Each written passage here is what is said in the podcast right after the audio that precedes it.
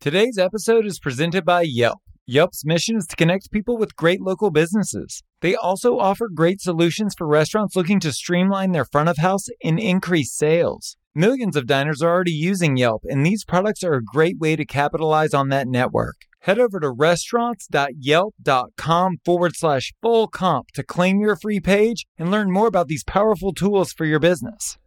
Now, here we go go back to the reasons that you started your business in the first place, and that will give you the strength to ride this out or to have to recreate or reinvent yourself when we come out of this. Welcome to Full Comp, a show offering insight into the hospitality industry, featuring restaurateurs, thought leaders, and innovators. Served up on the house. Are you ready to level up? The Pineapple Post is launched, and I'd like for you to be a part of it. It's a newsletter for people like you, people who want to learn and improve. It's delivered every Sunday and packed with stories, videos, and audio content from the brightest minds in our industry. We're covering the latest news, innovations, and trends to inform and inspire the way you do business. When you're serious about your work and you're ready to take it to the next level, the Pineapple Post is here to help. Sign up at pineapplepost.news. I hope you'll check it out. We all hope to be successful, but how many of us plan to be successful? Susan Sarich of Susie Cakes took the time to plan every aspect of her restaurant. The research and development that went into her business plan directly resulted in the success she had after opening. Having weathered two economic disasters and with dozens of locations under her belt, her plan seems bulletproof. And in today's episode, we walk through it step by step.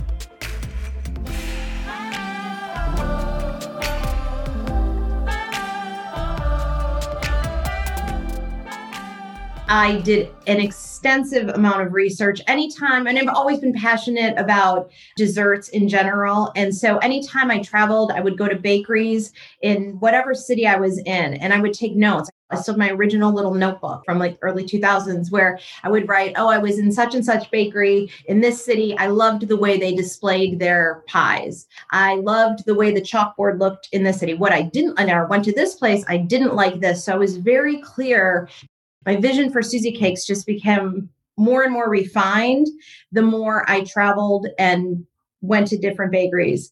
I also would spend time to do the financials. I would sit in parking lots and count cars. I'd say, hmm, I wonder how much money this bakery does. Let me just sit here for a couple hours and see how many people go in, how big the bags are that are coming out to try to back into versus just saying we're going to do a million dollars the first year or 500,000 or whatever the number is but really to say no you need to sell 800 cupcakes every saturday in order to make this amount of money to be able to pay this amount in the rent because i knew that making everything from scratch with premium ingredients was going to be expensive and it was going to be very labor intensive to do all the cake decorating but we would need to be in an area because everybody shops locally, right? Neighborhoods are very important, especially for bakeries. And I wanted it to be in a neighborhood where there were dogs and strollers and private schools and individuals who would be able to afford the price point at which we were going to have to be entering the market.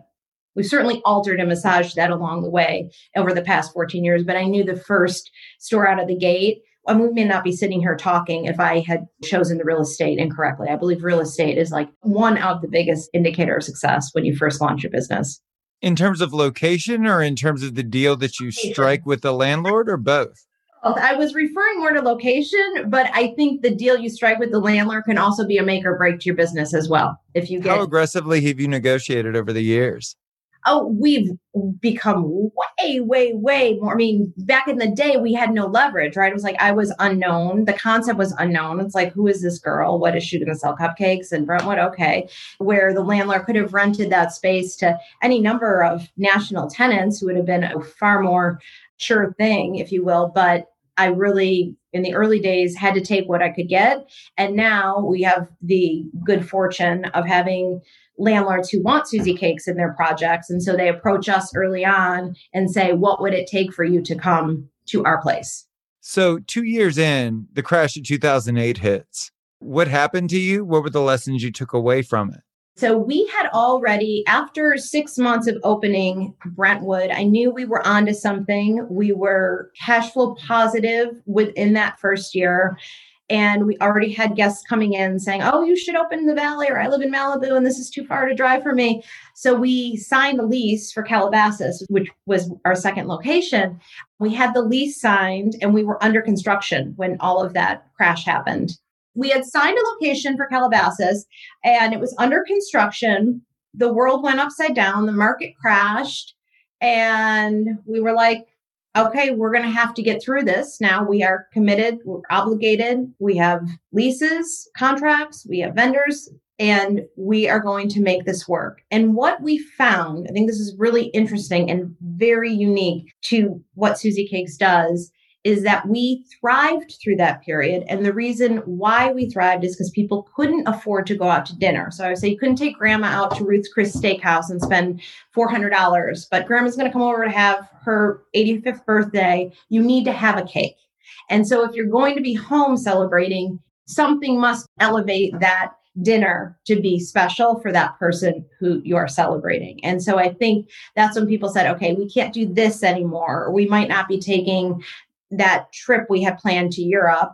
We're staying closer to home and we're celebrating it inside our home and we're buying cake from Susie Cakes. And so we really did well during that time, which actually gave me more confidence in the concept. It was good for me to have just the two locations at the time to say, wow, this really works in good times and in bad. So when people were just saying, oh, this is a fad or this will pass or this is not sustainable long term, I could say, it actually is because look at under the circumstances in which we've been able to not only survive, but also thrive. So, when you look back on your business plan, how close to reality were you? It was remarkably close. Actually, I found it, I want to say, in the last six months or so when I was home cleaning out closets, as we all have been doing. And it was actually pretty spot on to Brentwood. I think it was within $200,000 of sales, but it was pretty good, I have to say. Now, that begs the question Is success formulaic? Does A plus B equal C in this mm-hmm. industry? No, I think I read a book once that I think is titled Heart, Smart, Guts, and Luck. It was like the first business book I read that I said, this actually resonates with me and it should resonate with every entrepreneur because I think you need all of those factors. I do not sit here to have a conversation with you today to say, unless I had a bunch of luck and think the guts and being risky and being willing to take chances all lay into somebody's success path. Now, coming out of 2008, and March of 2020, when you saw this collapse, did you turn to your team and say, obviously, we're going to have to pivot, but don't worry, we've kind of been through something like this similar. We have a plan? I didn't say we have a plan. I said, I know we're going to make it through this. There was never a point in this last 10 months that I felt Susie Cakes is not going to make it through this. I knew we had to evolve and pivot continuously because I knew it was going to be constantly changing. I certainly didn't think we were going to be in this almost a year later. I literally, when we closed the stores in March, I said to everybody, I'll see you guys in April. that, that mm. didn't happen. but I did have the confidence to say, we are going to make this. Like, we are going to struggle. It's going to be difficult, but we are going to make this. And I believed that wholeheartedly. So I could share that and channel that with my leadership team in an honest and genuine way, but also be vulnerable and say, I don't have all the answers. And we're going to try a whole bunch of things. And one of them is going to stick. And one of them might stick for two weeks and then we have to change again. And that's exactly how it has played itself out. Now, were you able to execute on some of that positioning that you had discovered in 2008? 100%. What we didn't know is when we reopened in a very, very modified state. So we opened with reduced days, reduced hours, reduced product, reduced staff, because we did not know what the sales were going to be out of the gate. So we didn't want to get too far over our skis too quickly. And I never believed we were going to be doing the sales we did pre pandemic, but I knew that we had to way throttle it back I guess to distill down what I'm really looking for, I've heard you say in other interviews that it was about getting back to basics. Mm-hmm. And everybody's been in the same boat. Everybody got back to basics and even more basic than basic, right? Mm-hmm. There was a true streamlining of process. And a lot of people looked at each other and said, well, shit, this is better. This is better than the original model. This is a distillation of my concept. This is actually better than it was before. I agree with that, that we have found a way to have less items. We really took the core items, like what are we really selling? What are the cakes that sell the best, the cupcakes that sell the best? What's the single best selling cookie? Like maybe we don't need five cookies anymore. Maybe you can rotate specials In-N-Out or have pop ups or features, but you don't have to have everything. And I've always, from the early days, said I aspire to have the mindset of in and out. You don't have to be all things to all people. Just do one thing and do it really, really well. Right. So I've always stated that we have very limited ingredients. Like you'd be amazed at how few ingredients raw product we actually have everything is butter, flour, sugar, eggs, and then a few other things and everything we make.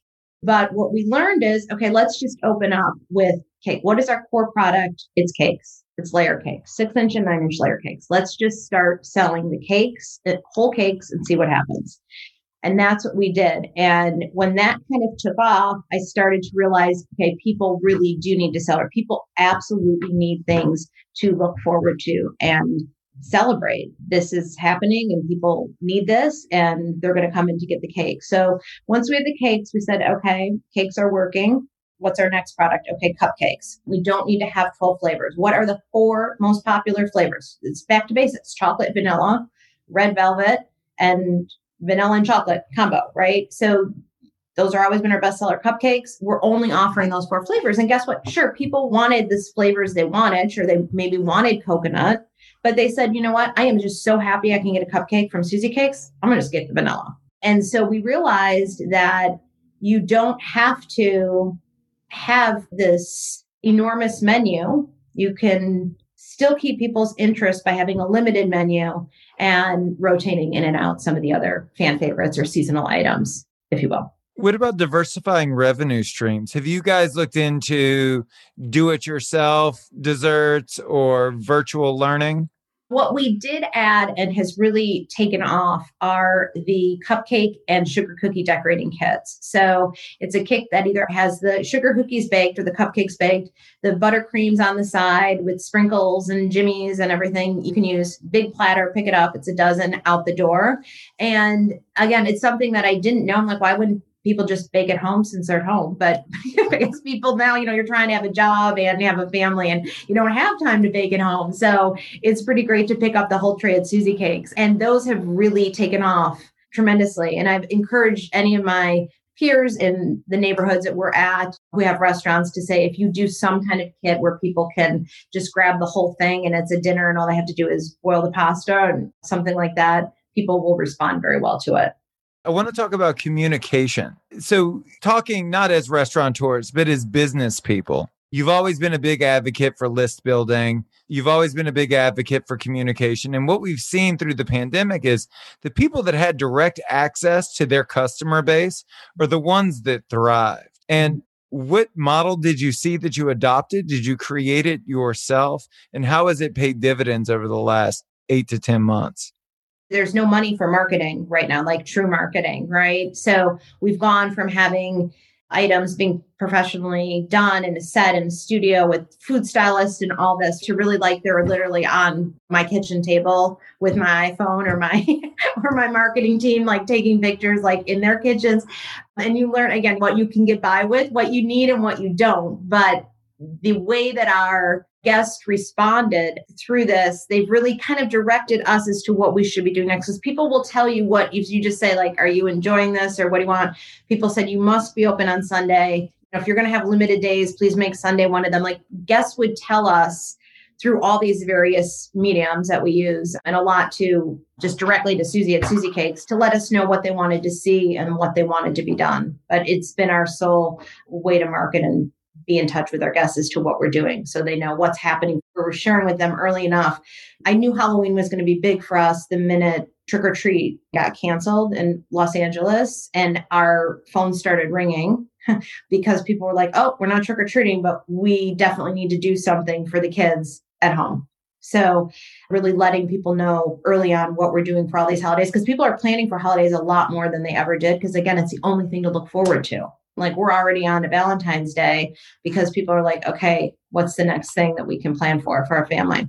Well, one of the things that you've done a great job of communicating to your audience with isn't just your needs, but also your values. Mm-hmm. So let's talk about being a purpose driven company, how you exemplify that as a leader, and how your team does it on a day to day basis. Well, our mission and purpose really is connecting through celebration. That's our core value. And for me, that's threefold. It's one, it's the connection with inside the four walls of the bakery that the team feels connected to each other and something bigger. It's connecting with our guests when they come in over whatever product they're getting to really say, okay, what is Josh like? Oh my gosh, we'll be celebrating Josh's birthday. Like, tell me a little bit more about it versus just saying, making a transactional like, happy birthday, Josh. So we connect with our guests and then our guests connect with their family and friends over their cake. And so that really kind of bleeds through every element from the team to our guests to then an extension of our guests and their celebration. So that's always been core. We focus on that piece and that has been again for the 14 years I think that's been important that we've lived that, we focus on that and people come to trust us with those days in their lives. Well, in over 14 years, you've opened 25 plus locations. How has the concept not gotten watered down over time? How do you maintain not only excellence in food, but excellence in culture? Hiring really extraordinary people. Our hiring process is lengthy. Like, so for a general manager or head baker, there are probably no less than five or six interviews we have team members stage for all positions pre-pandemic would come in work in the bakery for a few hours to see how they kind of jive and fit in with our group and our products and our people. Somebody can be great in an interview and then you put them behind the counter and they really have no ability to communicate with guests or each other. So you see a lot in a stage. So we put a lot of effort and time and investment in the interview process so that when somebody joins our team hopefully they're as excited about starting at Susie Cakes as we are about them starting. And the reason I want to keep opening more locations, one of the primary reasons is one of our values is we build more than cakes, we build careers. So by continuing to grow the company, I have growth opportunities for all the people who have been with us for a couple of years. Because I think smart, motivated people want new opportunities. They want change, they want challenge. And I'm extremely proud of. One of the things I'm most proud of is that we have really long tenured team members at Susie Cake. So when we first started, had milestone gifts for kind of a little bit old school, right? But on five years you get a watch, and eight years you get an iPad, and at 10 years you get this full paid trip to Hawaii for two people for five days. When I came up with it, I thought, well, who's going to be here in 10 years? And right now, Josh, we've already had over 15 people go on their trip with Susie Cakes and they've been with the company 10 or more years, which is really unheard of in this day and age in this industry. There is usually a lot of jumping or flipping jobs pretty quickly, but people stay. And I do believe it's because there is a training department and people who want are totally happy doing what they're doing. That's totally fantastic too. And I value all those individuals because they do bring the culture piece. And every time we open a new bakery, I always make sure to seed it with at least one person who's been with the company more than three years to really carry the torch of what is Susie Cakes beyond this is how you frost a cake and this is how you take an order. That really brings the Susie to that spot.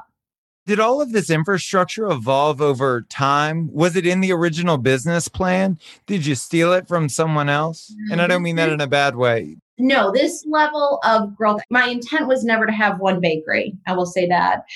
I didn't know where it was going to go. The broad goal was to make Susie Cakes a household name and a national brand, which we're on our way to doing. But I didn't, beyond developing, here are these standard operating procedures for this one brick and mortar and really having that dialed in, I didn't have the further thought as to like how many people am I going to need on the finance team or on the marketing team or on the HR team. I just started hiring people as those needs came about. If you will. Once I couldn't do them all myself anymore, then that's really what kicked it into gear. It's like, okay, we've got to hire this person now or this person. And that's how the team grew. But we've stayed pretty lean through this. We're a small team and we're still very entrepreneurial and hands on. And we still, the whole, we don't call them our corporate office, we call them host, home office support team. So the host team is in the field for busy holidays and not a bunch of people in suits with their hands in their pockets. And then what does your day to day look like as you helm this company? Everybody wants to be in your position, but I'm sure most people don't know what that involves. I, for the first, I don't even know how many years, I mean, I was in the field every single day, day in and day out. And I thought I couldn't, as a founder, continue to evolve the company or refine it or anything if I didn't know what our guests and our teams really wanted and needed. And so there's no other way to do that literally standing beside somebody behind the counter in the bakery and talk to them and find out what's important to them. Maybe they are like super excited about we reimburse people for when they adopt a dog or a cat or any animal from the animal shelter, right? We reimburse you for that. I thought that's like, okay, that's a nice perk. Like my team really loves that. Like I find out these things from being in the field. I think there's nothing else besides good old fashioned roll your sleeves up and spend time with people. And that goes the same for guests guests have really helped us, whether it's with real estate or like, Susie, I know you're in Newport, but really Southern Orange County is in need of you too. Come to Laguna. And like once 30 people tell you that, you're like, oh, we should start looking in Laguna. Mm-hmm. So I've never been a behind a desk person. It's just not really how I tick. So I obviously have to do more things of that nature now. My love and my passion is connecting with our guests and team. So I try to do that as much as possible. But the focus was always to work on the business, not necessarily in the business, right? Yes. You weren't buying yourself a job. I would definitely was not buying myself a job. And then were there any hard lessons along the way as you scaled, mistakes you made that other people could learn from those lessons? I think the biggest one is to always follow your gut. When I didn't follow my gut, whether it was a hiring decision, with someone like I had to find position XYZ, like we have to fill this position. And I'm going through an interview and like the internal voice is saying, this person is not right for you, but the resume looks good and the recruiter says they're great and they have good references. And you go forward and you go against your gut, that has never worked out. Ditto on real estate decisions where the science may say there's the right amount of people here, they're the right age, they're the right education, they have the right amount of kids. Like look great on paper, but again, if I sit in a parking lot and feel it and it just doesn't feel right, I need to say no. I have founder's intuition. I know this is not the right location for us. And I've made mistakes where I will sometimes listen to the data instead of mixing the art and the science is what I say. I say I think you need both. I think if you rely on one or the other for people or for real estate or for any decision, it's not going to serve you well as well as it could. And then it's an industry podcast. So at the end of every episode, I like to give the guests an opportunity to speak directly to the audience. Do you have any advice or words of encouragement you'd like to share? I would love to say to anyone out there who's struggling at this time to survive to go back to the reasons that you started your business in the first place and that will give you the strength to ride this out or to have to recreate or reinvent yourself when we come out of this. But just go back to your core values and your reason for wanting to open your restaurant in the first place or bar. That's Susan Sarich of Susie Cakes. For more on Susie Cakes, go to susiecakes.com. If you want to tell us your story, hear previous episodes, check out our other content, or read our daily publication, go to fullcomp.media. Thank you so much for listening to the show. You can subscribe wherever you get your podcasts. While you're there, please leave us a review. A special thanks to Yelp for helping us spread the word to the whole hospitality community. I'm Josh Kopel. You've been listening to Full Comp.